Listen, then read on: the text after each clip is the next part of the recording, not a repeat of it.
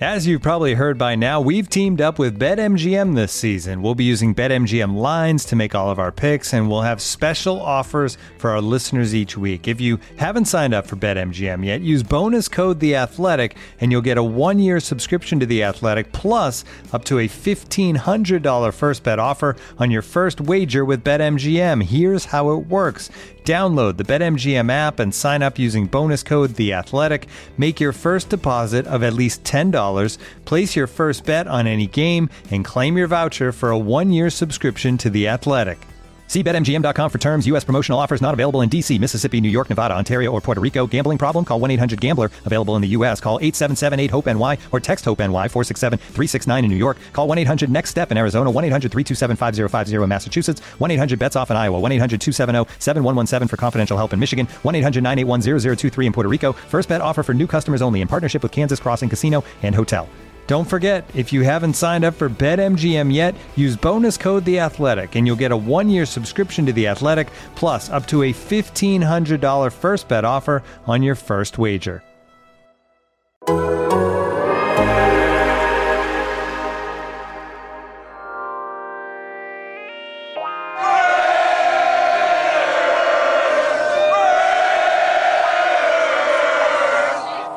Been one demand, and that's holding up that Lombardi trophy, period. That's all I care about, is holding that trophy up and holding that trophy up here.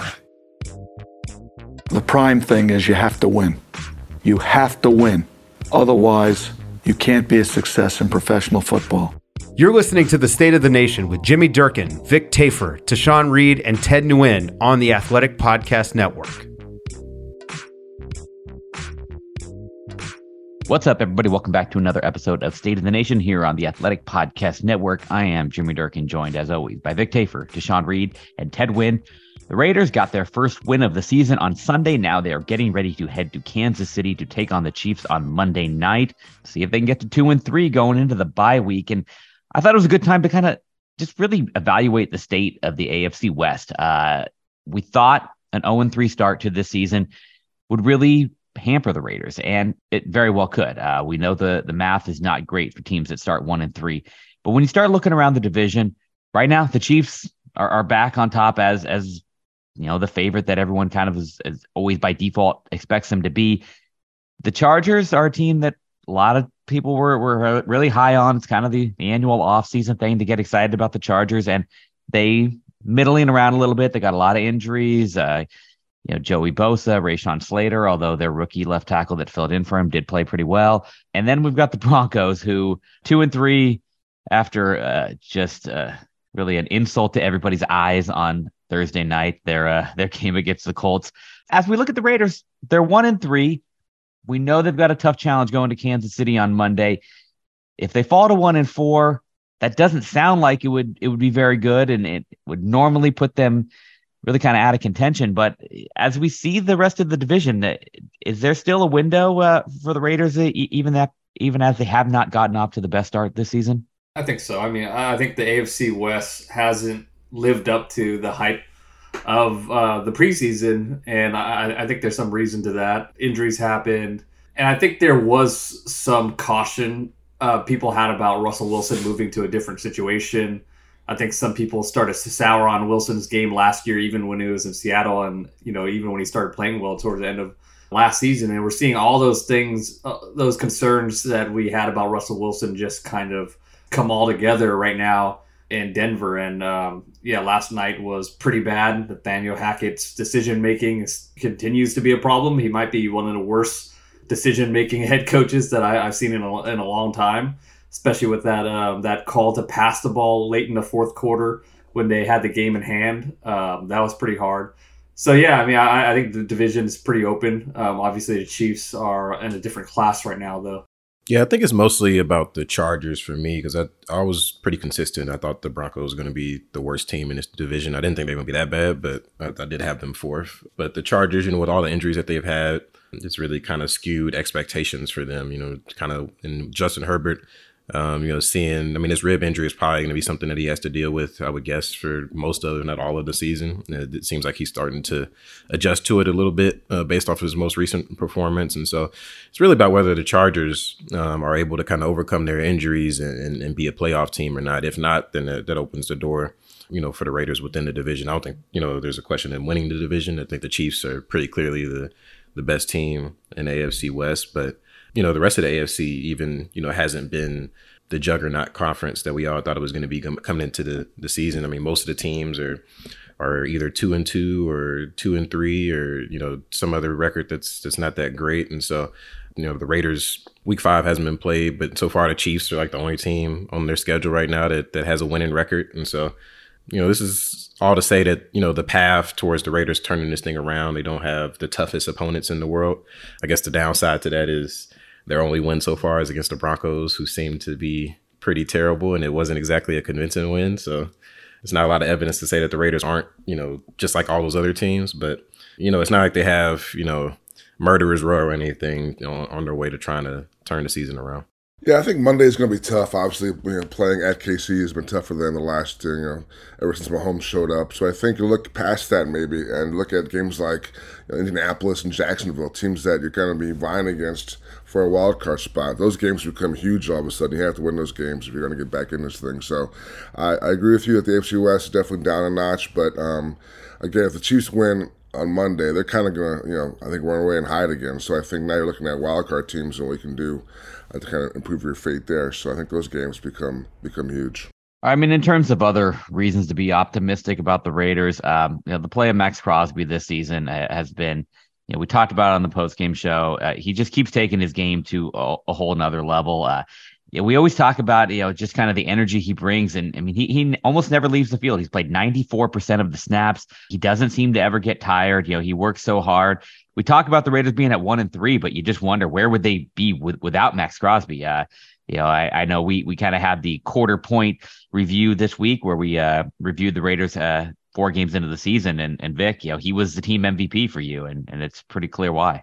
Yeah, it's impressive. Just, I mean, coming out of college, there was a lot of concerns about him, you know, size, he could play against the run, but he's a guy who's constantly worked and got better, and just, um, you know, I think um, now he can play inside at times, and he can be effective there. So just a guy who has become a top, you know, top 25 player in the NFL, and, and not getting a lot of help from his teammates so far on defensive. Again, just shows you the great, uh, the great draft record of Mike Mayock. There's a home run for Mike right there, so tip of the cap. He's great that those late rounds, right? day three picks is where he made his money, man. But uh, yeah, I mean, answer the question is they they be zero oh and four. I mean, he pretty much took over that that Broncos game in, in, the second half. You know, he killed their first drive, I believe it was, with a sack, and then he had another sack on the next drive. And on the next drive, he had that play where he like batted the ball at the line of scrimmage back into Russell Wilson's hands. I didn't even notice that live until we saw the replay because I was wondering how how Russ got it back and Maxx Crosby gave it to him basically. Um, yeah, he's been legitimately one of the best defenders in the league this year so far. And I mean, it's kind of a cliche, guys say they're they're in the best shape of their their life, you know, every year it seems like. But you know, he really puts the work in. I mean, he's always at the facility in the off season, um, early morning workouts. Unfortunately for us, he's often on the field after practice, so we don't really get to see him in the locker room all that much. So it's, it's paying off for him. You know, it's it's something that I think we we've seen the flashes of his ability the last couple years, but now it's the consistency. You know, it's pretty much game in and game, game out. There, there aren't those those lapses or kind of quiet dead periods that he might have had in the past. It's pretty much every game. You know, he's Maxx Crosby in full force, and um, that's one of the best players in the league. And when you consider how durable he's been, if you're looking at all the top edge rushers in the league, he's not quite there with Myles Garrett and TJ Watt, but like those guys get hurt and he doesn't. He he stays on the field. So when you consider his health, you know, I, I think you might have to put him in that that top tier of um, very special edge rushers in the league. And I wonder if that, like, you know, those guys were all like, you know, just really bulked up, you know, just bigger guys that you know have those tightly wound muscles. Whereas like Max, the knock on him coming in the league was like, ah, he's a little too skinny, he's not strong enough. Where it, it seems like you know, he kind of added his bulk and added his strength, You know, and so I, I, wonder if that's just kind of the way he's been able to build himself up. That's kind of just helped him. He's got those long limbs. We've got we see that wingspan. I, I think the one thing that his game's missing and that, that he's going to eventually, there's going to be some splash plays where he knocks up a pass in the air and intercepts it and runs it for a touchdown. Uh, we're we're going to see a couple of those in his career. And, and I just wonder if kind of the way that he came into the league you know, a little more gangly and, and, has, has built up that strength really as an NFL player has maybe helped him uh, just just kind of build a body that's more durable for the league and uh, we talked about this before. It's just like he he plays the game so intelligently, and you know I think that's another trait that he has that uh, just like really sticks out when I, when I watch him. You know, I, I haven't watched those guys, those other top rushers as closely, but as far as just being able to read and process what the uh, the uh, the opposing offense is doing, you know, I think he could be either top of league or near the top of league in that trait as well. Yeah, he just uh needs some help, man. I don't know. Uh, this uh the pass rush, you know, we, we've said it a few times. Like they're statistically, you know, the bottom third of the league, and that's because you know Chandler Jones has been very quiet. Come on, he's doing things that yeah, just don't show yeah. up in the box score. Did not? Didn't yeah, you hear Josh McDaniels tell us that? that shit. Uh, he's got to got to step it up. Um, you know, paid him too much money and got rid of a guy in Yannick Ngakoue who was pretty good for them last year that they could have just kept. So uh, they didn't make that upgrade for you know what they've gotten so far. I'm, I'm not saying he's not capable, obviously, but you know it has to start sh- showing in the results on the field in terms of getting after the quarterback and um, not just him, but also the, the interior pass rush has pretty much been non-existent. Bilal Nichols, you know, their biggest signing there gave him a good amount of money. He hasn't really had much success getting after the quarterback, along with the rest of the defensive tackles. And so it's pretty much just been Maxx Crosby outside of guys who's giving them help on blitzes. We saw Nate Hobbs get a sack last week on a blitz, or you know, Jonathan Abram has been using some blitz packages um, throughout the year. And, you know, if you have to send blitzes, you, you have to, but ideally, you know, they'll be able to, you know, get more pressure from their, from their front four. Suh's still out there. He's probably pretty cheap now. His, his price tag had to go down. Yeah, I don't, I don't think it's nine million anymore or whatever I reported it was. Get, get the private plane in. Get the private jet. Fly him in, right, Vic? Obviously, they need some help. I think, especially now with teams. You know, we saw last week the Broncos uh, doubling on Max early, so I think that's happened more and more. So that that should create opportunities for other guys in that front line. If they can't get it done, then you know if you're serious about making a run, then you got a lot of cap space. So yeah, I'm not sure. Uh, giving Dominican a call, I'm sure he'll come come down. All right. Well, the other player at the Raiders would probably be 0 4 without is Josh Jacobs. Uh, 28 carries on Sunday that tied for the second most in his career. The Raiders are 8 and 1 when he gets 25 or more carries in a game. When he gets 20 or more, they're 13 and 3. Uh, so it's been a pretty good formula throughout his career. You feed him the ball, the Raiders generally win. Obviously, we, we know 25 carries for a running back in, in this day and age is a lot, and uh, that's not you know reasonable every game. Even 20 is is more than most teams want to give a running back. But it's been a winning formula. Is that something that can be a formula for the Raiders against the Chiefs? Uh, or you know, is there a fear that Jacobs can't hold up to that? You know, this is a situation where the Raiders do have an extra day's rest. They're playing on a Monday, and they've got the bye after. So you would think if if there's ever a, a an area where you want to stack up a couple of games where you really lean on Josh Jacobs, this might be the time to do it. 35 carries this week. 35. 35. if teams are going to play really soft against the Raiders with you know sub personnel and too high trying to double Waller and Adams, then you know yeah you got to take advantage and, and, and, run the ball. Obviously, you don't want to give the Josh Jacobs too many carries, you know, at that sort of volume like in a Broncos game too often. But this is the, the magnitude of this game is a game where yeah you know you, you kind of if the run is working and is there, you know don't hesitate to just keep feeding him the rock because he, he's just when he gets the ball, it's just much different than any other back that the Raiders have. Yeah, I really think that's their only chance in this one is to try to make it like an ugly game, muck it up a little bit, slow it down, and you know play ball control. And uh, best way to do that, obviously, is, is running the ball. You know, the Chiefs have been one of the better run defenses in the league. I think they're they're third in, in yards per carry allowed, so it's not necessarily going to be be easy, but I don't think that that means you just not try to do it. Especially since the Chiefs, you know, this year they've been better themselves at running the ball and, and seemingly more willing to do so than they've done in the past. And so, you know, the Raiders defense has been feisty. You know, they they've kind of had their spurts, but they haven't been consistent enough for me to expect them to, you know, hold up in a in a shootout type game going up against Chiefs with, with Patrick Mahomes still looking like the same quarterback we've seen the last few years. And so, they might as well run it back with that that run first offense and and try to you know, implement that balanced attack on offense and, and see if it, it gives them the same results as it did last week. we got to credit this offensive line too for how, how well they're running the ball. This is the best I've seen Kolton Miller look as far as a, a run blocker and just with all the um, the movement around the offensive line. You know that interior is able to get a pretty good push. Yeah, I mean they've been definitely better at, at run blocking and than pass blocking, and even they've, they've been you know solid at least at, at pass blocking. I know we've kind of questioned maybe that's more them getting rid of the ball quickly, but they're still top ten in, in pressure rate allowed in a good way.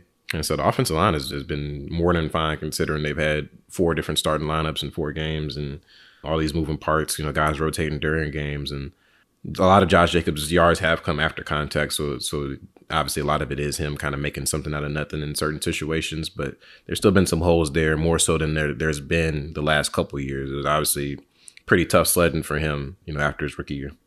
Yeah. I mean, the line has not been the problem that we projected they would be. I mean, they haven't been you know, they're they're not the reason that the Raiders are, you know, soaring on offense because obviously they're not soaring on offense, but they're allowing them to do what they need to do. And that kind of brings me into the next topic is Derek Carr. I mean, he's he's yet to have a Derek Carr game this season, right? I mean, he's you know, the the opener he was bad. Um, yeah, you look at the Arizona game, he was he was okay. You know, he they, they all kind of fell apart in the second half. You know, against Denver, he was fine. Um, but we haven't seen, you know, Derek Carr has always every every year of his career has had games where he's shown flashes of being a, a top ten quarterback. He's due kind of for one of those, and uh, get doing it against the Chiefs in Arrowhead not exactly the best setting for it. But unlike all those years in the past where they always played these games uh, in in December and January in the cold, you know, they are playing this Monday night. Uh, you know, forecast for uh, Kansas City on on Monday, high of 82 degrees. Obviously, be a little cooler at night, but uh, he's going to have a, a, should be nice conditions for him to go out there and play on Monday night in KC. Yeah, the, the narrative you know this year's been that the AFC West has you know kind of been uh, a mess, underachieved. So if the Raiders win Monday, that kind of fits the narrative. Like the whole thing really is a topsy turvy kind of mess. So you're right. He hasn't played well in KC historically, but um, you know, this year, I mean, you got Davante Adams, you got Renfrow back now from the concussion. So uh, I keep talking about this. You know, this should be a top five offense, and this is a great chance to kind of show that you kind of got over the hiccups with the new system and Josh McDaniels, and and they, they played well last week besides the red zone problem. So you fix some of those, and maybe you can win a shootout against this team. Maybe you can score 30 points and, get a win. So uh, it's definitely be their toughest challenge so far this year. But you're right. If Derek Carr wants to get this team to the playoffs again, he has to play better. And why not start that on on Monday? Yeah, I, I think he definitely looked a lot more comfortable in this offense uh, uh, against Denver. So maybe that is a sign that he, he is starting to settle into this offense. I, I think getting Hunter Renfrow back is going to be huge too because you know all these guys are getting double, and obviously Mack Hollins um, ha- has been good on you know running those backside digs and those sort of routes, but when you have a guy like Renfrow that can really just run all these d- different sort of routes, convert on third downs, and, and just win really quickly and with the space they'll get with the way that teams are covering the Raiders, especially um, with the Chiefs type of defense that they run, uh, I think he, he could be in line for a big day. And as far as the offense goes, you have to score early against this Chiefs offense and try to get Andy Reid to be impatient. Because if, if he's patient with the run like he he was against Tampa Bay, this offense is I think is nearly impossible to stop. Yeah, I mean, excuses are getting pretty short for the offense at this point. I mean, the offensive line has been better than expected. Um, with Renfrow, you know, expected to be back this week. The, the starting unit is at full strength. You know, I mean, if they don't perform at this point, I think we have to start putting more focus towards towards Josh McDaniels, you know, as an offensive play caller and just kind of the, the, leader of the unit. I mean, every have all the all the talent in the world there, and, and your biggest weakness that we all thought is not really a weakness so far. So there's really no reason why they shouldn't be able to put up points in, in bunches. Um, you know, their biggest issues. They've been able to move the ball. I mean, they, they've been like a fringe top 10 team in most, you know, yardage metrics, but they just haven't been able to finish drives, you know, the, among the worst red zone teams in the league. And so that's been a, a pretty constant narrative for the Raiders, I would say, to since they moved to Vegas, really. Uh, maybe longer than that, you know, but at least since they moved to Vegas. But, you know, you don't add Davante Adams and expect that to and, and, and, you know upgrade at play caller and Josh McDaniels um, and, and, expect for that to continue. And so as as Vic said, you know, they didn't make those moves to be top ten. You know, it's got to be one of the, the best offenses in the league, and um, we'll, we'll see if they can take that step forward now that they're back at full strength. I was gonna make this make it simpler. Maybe just like when you get into the red zone, just have uh, Adams run a fade to one side, Waller fade on the other side. You pick one, touchdown. Uh, yeah, I'm sure that works. I should be a coach. And then it's get, it's going to be Mack Hollins. It's going to be Mack Hollins wide open in the middle see? of the field. we're, Uh, out, we're, we're, we're fucking, oh, we're problem solving here, man. We're problem solving. It's beautiful. Waller has to be better in this game. Um, I saw a chart that they were charting EPA missed by drops, so the, who had the most impact, impactful drops of the season, and Darren Waller was number one. So he, you know, he just got a contract extension, and that Carr and Waller connection has to finally hit in this game. They can't have all the the missed connections that they they've had all uh, all season. We'll be right back after a quick word from our sponsors. Looking for an assist with your credit card, but can't get a hold of anyone? Luckily, with 24 7 US based live customer service from Discover, everyone has the option to talk to a real person anytime, day or night. Yep, you heard that right. You can talk to a real human in customer service at any time. Sounds like a real game changer if you ask us. Make the right call and get the service you deserve with Discover. Limitations apply. See terms at discover.com/slash credit card. And now, two pigeons bemoaning the fact you can stream DirecTV satellite free. You see this? A family watching baseball on DirecTV with no satellite dish in sight. Let's heckle them. You call that changing the channel? Choke up on the remote, buddy. I hope getting all these games on DirecTV makes up for your mother not pre-chewing your sunflower seeds. DirecTV has the most MLB games. Visit DirecTV.com. Claim based on total games offered on national and regional sports networks with choice package or higher. Availability of RSNs varies by zip code and package. High-speed internet service required. Terms and restrictions apply. Looking for the best place to buy tickets for any of your favorite teams or sporting events? We've got the spot. Our partner, StubHub, has been the leading ticket marketplace in the world for over 20 years, providing a 100% guarantee with every order. From a worldwide selection of live events, the widest choice of tickets, and industry leading partnerships, StubHub has what you need to purchase with confidence. StubHub, an official partner of The Athletic.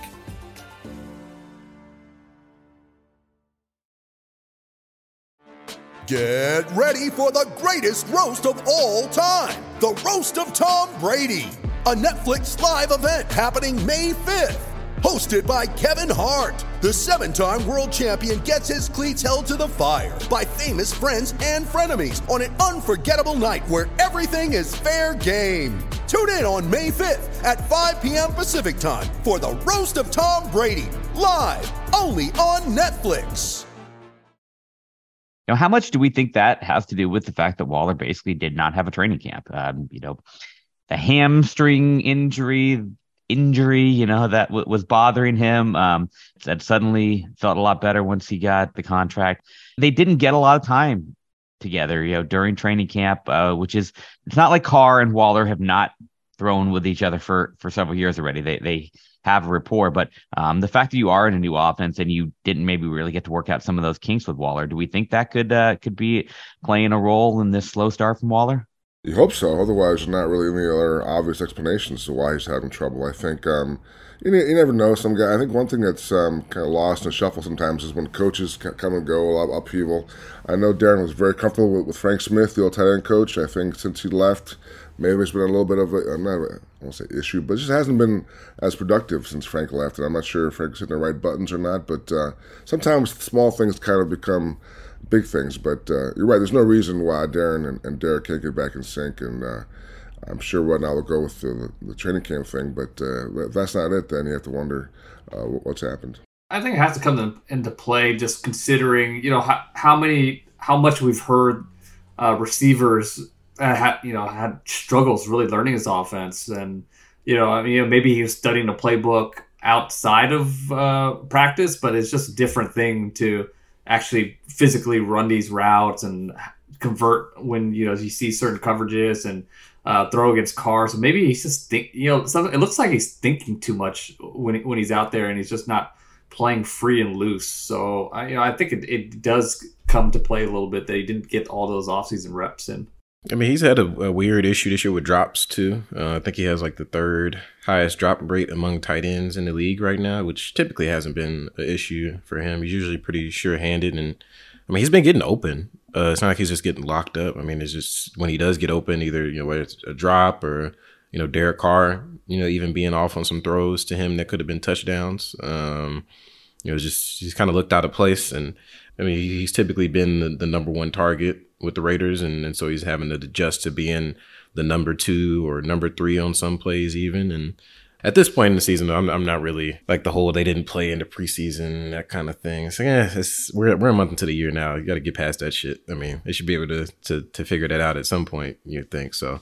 If it's gonna click, it should start clicking here in the next next week or two. Otherwise, it may just not be a, a great season for him.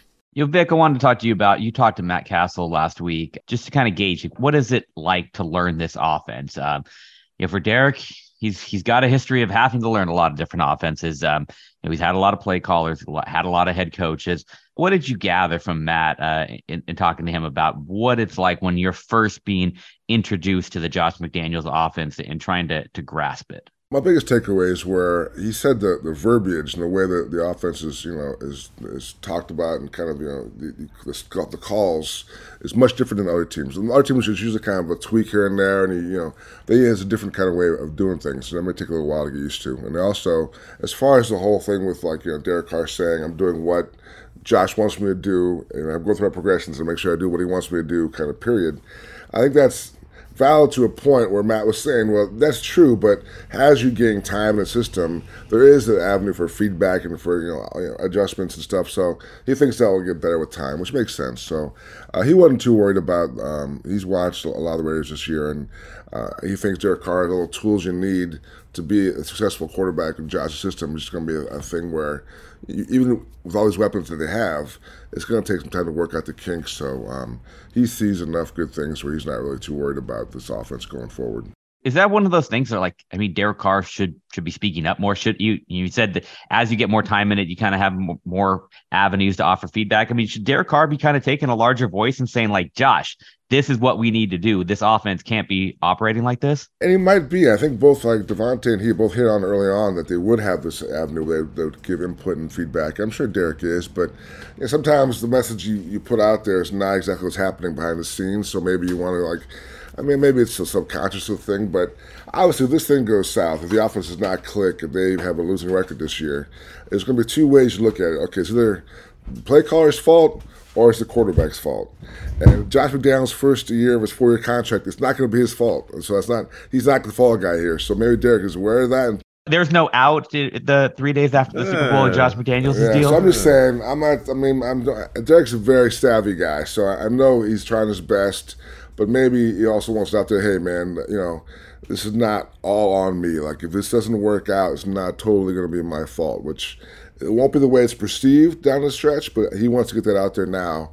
Uh, people can kind of think about, oh, maybe it is, you know, the play calling. So it's a complicated, uh, fascinating um, mind, but uh, we'll see what happens. Again, it's just take, ideally it takes time. They get it clicking. They score thirty points Monday, and everyone's everyone's happy again. All right, that'll lead us up to Monday. Who's ready to make their predictions? Well, the Raiders are going to lose by. Uh, it's not as not going to be as bad as last year. I don't think. I know I had a a soundbite last year that wasn't too kind. I think it's going to be Chiefs thirty four, Raiders Raiders twenty four. So it's a respectable loss. I think they're they're fav- they're the Chiefs are favored by seven points, and so they lose by ten.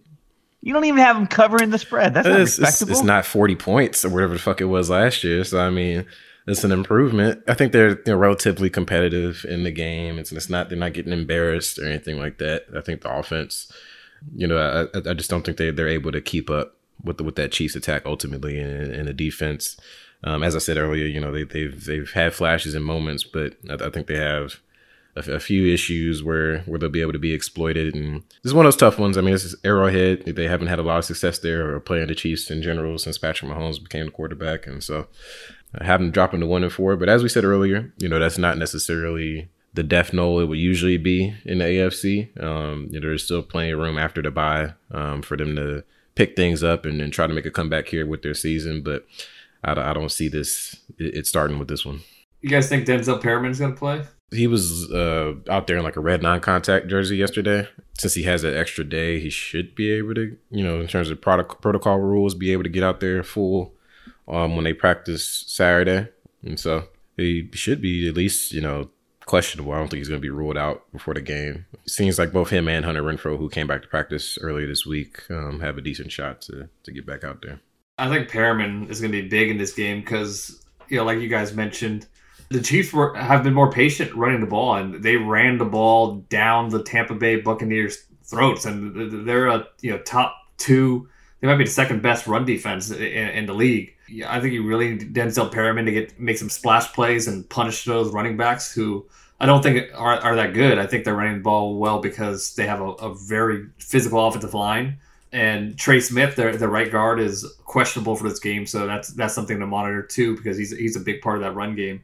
But you know, I, I have the Raiders losing 35 to 30. You know, I, I don't think the Chiefs are gonna kick. They're going to go for fourth downs when they get close to the, the red zone. Harrison Buckers might not play this game again, and I think the Raiders might. I think they're going to move the ball well, but you know, a couple field goals and the red zone might end up um, dooming them in this game. So I got a Chiefs 35-30. 30 is new season high, man, uh, or it would be. That's a, that's an optimistic uh, or not season prediction. High. I got it against the Broncos. The Broncos doesn't count. It was, it was 30 o- offensive points. Off, Come on, the Broncos are supposed to be at Broncos are supposed to be they had, a, they had a, a defensive touchdown in the game, so offensive thirty points in this game. There you go. Ch fum- fumbles into Denzel Perryman's hands for uh, for another touchdown. Maxx Crosby. Yeah, Maxx, Crosby, there gets we his defensive touchdown. Well, I'm picking the Raiders to beat the spread. So Nah, nah, I'm nah, not- trying to hear that shit. me- Trying to hear that shit. Let, let me finish. Let me finish. Let me finish. So I might as well pick the Raiders to win the game. I'm picking the Raiders to win uh, 31-30. I'm not. Uh, I'm not buying the Chiefs' run game. I think. Um, Here's the thing: the Raiders played desperate last week, and they have to do it again. If they come out with the same attitude and play that way again, they'll have a shot. And I think the the, the Chiefs coming off this big win against Tom Brady, they kind of won pretty easily. I'm sure they're not going to have a total letdown, but I mean, come on, they've handled the Raiders pretty good the, the last two, four years. Mahomes can't be too worried about the uh, the bus trip and the stomping on the logo. I mean, he says all stuff, but really, is he sweating the Raiders? Not too much. So I think the mental preparation and maybe the uh, the desperation will be different on both sides. So again, I keep saying this offense should cl- it's got to keep it's got to click at some point. And the red zone problems this week will uh, will be will be solved. So I'm going uh, 31-30 uh, Las Vegas Raiders, and the AFC West is now a huge a huge mess. Patrick Mahomes, I'm going to read off stat. Uh, yards per attempt in his career, 8.07. Patrick Mahomes, yards per attempt facing a Patrick Graham coordinated defense, 5.73. Is that one game though? How many games is that? One game. All right. Oh, jeez.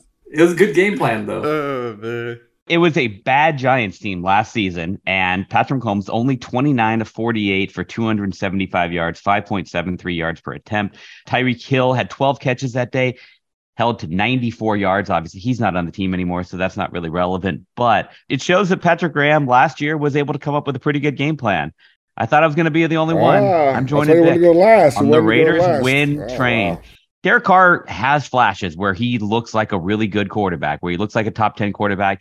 And we've gone four games this season where he's yet to do that. I think he's due. I think he has, you know, a three touchdown game in him. And I think the Raiders win 31 28. Spicy. This is spicy. Maximum chaos in the AFC West. To your guys' prediction, uh, we haven't seen the Chiefs have two good offensive performances in a row in a long time.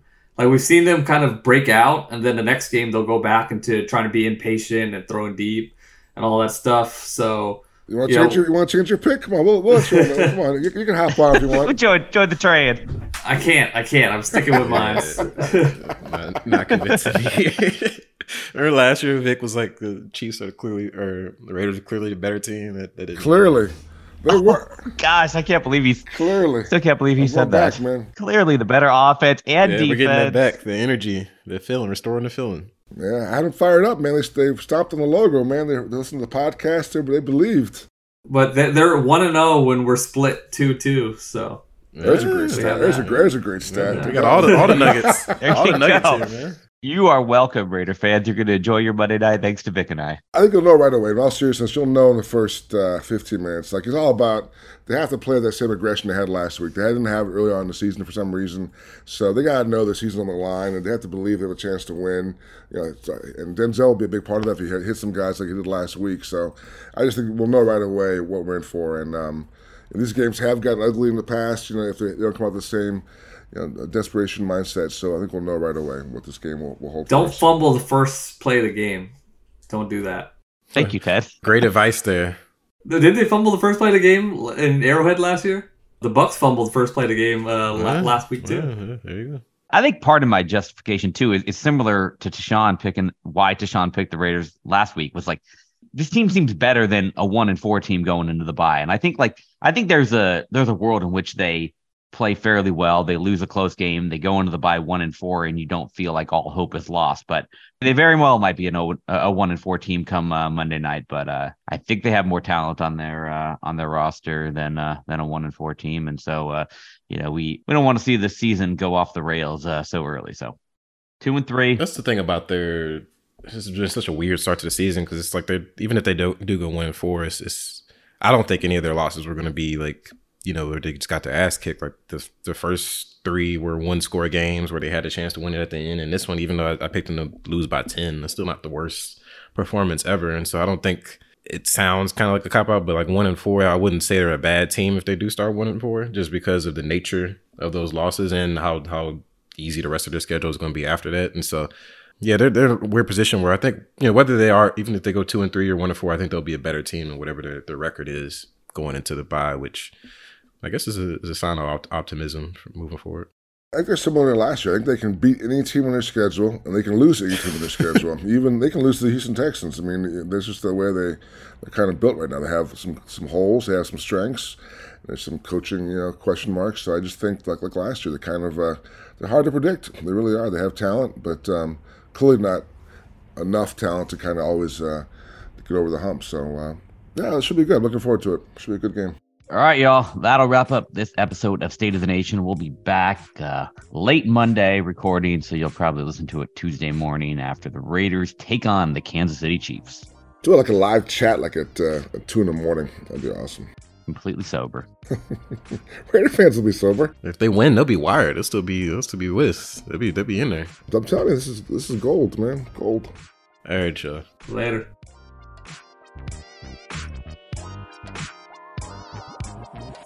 Be clear skies for your ass whooping.